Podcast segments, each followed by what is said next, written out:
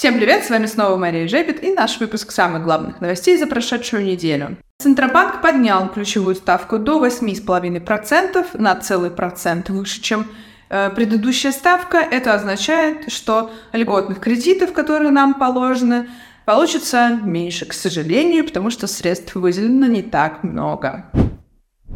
Госдума в третьем чтении приняла законопроект по сверхприбыли. Это значит, что компании, которые заработали в предыдущие годы больше 1 миллиарда рублей, будут иметь повышенный налог, который будет определенным образом индивидуально рассчитан.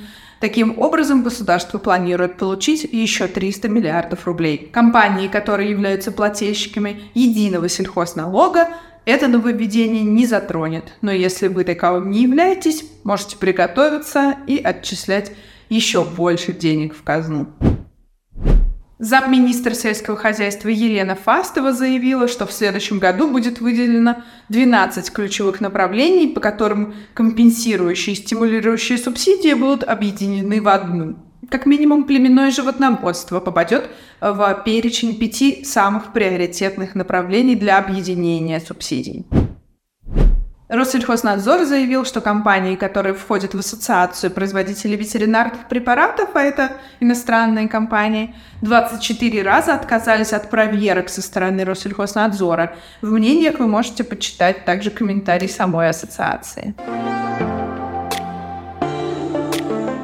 Думаю, что никакую новость, кроме этой, не обсуждали так активно на прошлой неделе племянник э, Рамзана Кадырова, министр сельского хозяйства Чеченской Республики, был назначен генеральным директором группы компаний «Данон» после того, как президент принял решение о передаче в управление Росимущества акций э, компании «Данон Россия». Якуб Закриев уже приступил к выполнению своих обязанностей – также был сформирован а, совет директоров э, Данон России, куда вошел, например, Владимир Скворцов, это глава Деп пищепрома Минсельхоза России, а также другие представители э, Чеченской республики и представители Татарстана, например, господин Мингазов, который также является председателем правления группы компаний «Вамин». Кроме того, на неделе стало известно, что группа компаний Данон ранее подала заявки на регистрацию новых товарных знаков вместо Актимеля, и Актимель в России, скорее всего, выпускаться не будет, а будут выпускаться товары под созвучным наименованием. Индийская компания Neck Dairy Private построит в Рязанской области перерабатывающий комплекс за 3,5 миллиарда рублей. Опять же, прошли торги GDT на новозеландской товарной бирже. Снова индекс опустился на 1%. Продолжают цены снижаться и устанавливать рекорды за несколько лет.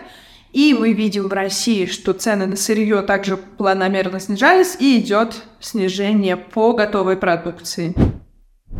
Как отмечала Союз молоко на этой неделе, ФАС уже проводила проверку на российском рынке, не нашла антимонопольная служба здесь предметом для сговора. Это рыночные сегодняшние условия. Цены после того, как спрос был на критически низком уровне, также откатываются назад, и спрос потихоньку восстанавливается.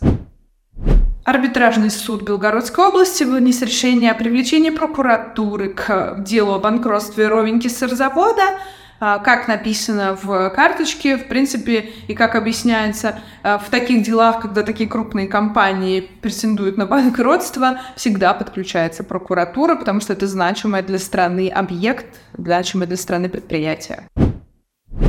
На этом все. На молочной сессии еще остались места онлайн. У нас будет очень интересно. Будет Андрей Разин, замминистра сельского хозяйства.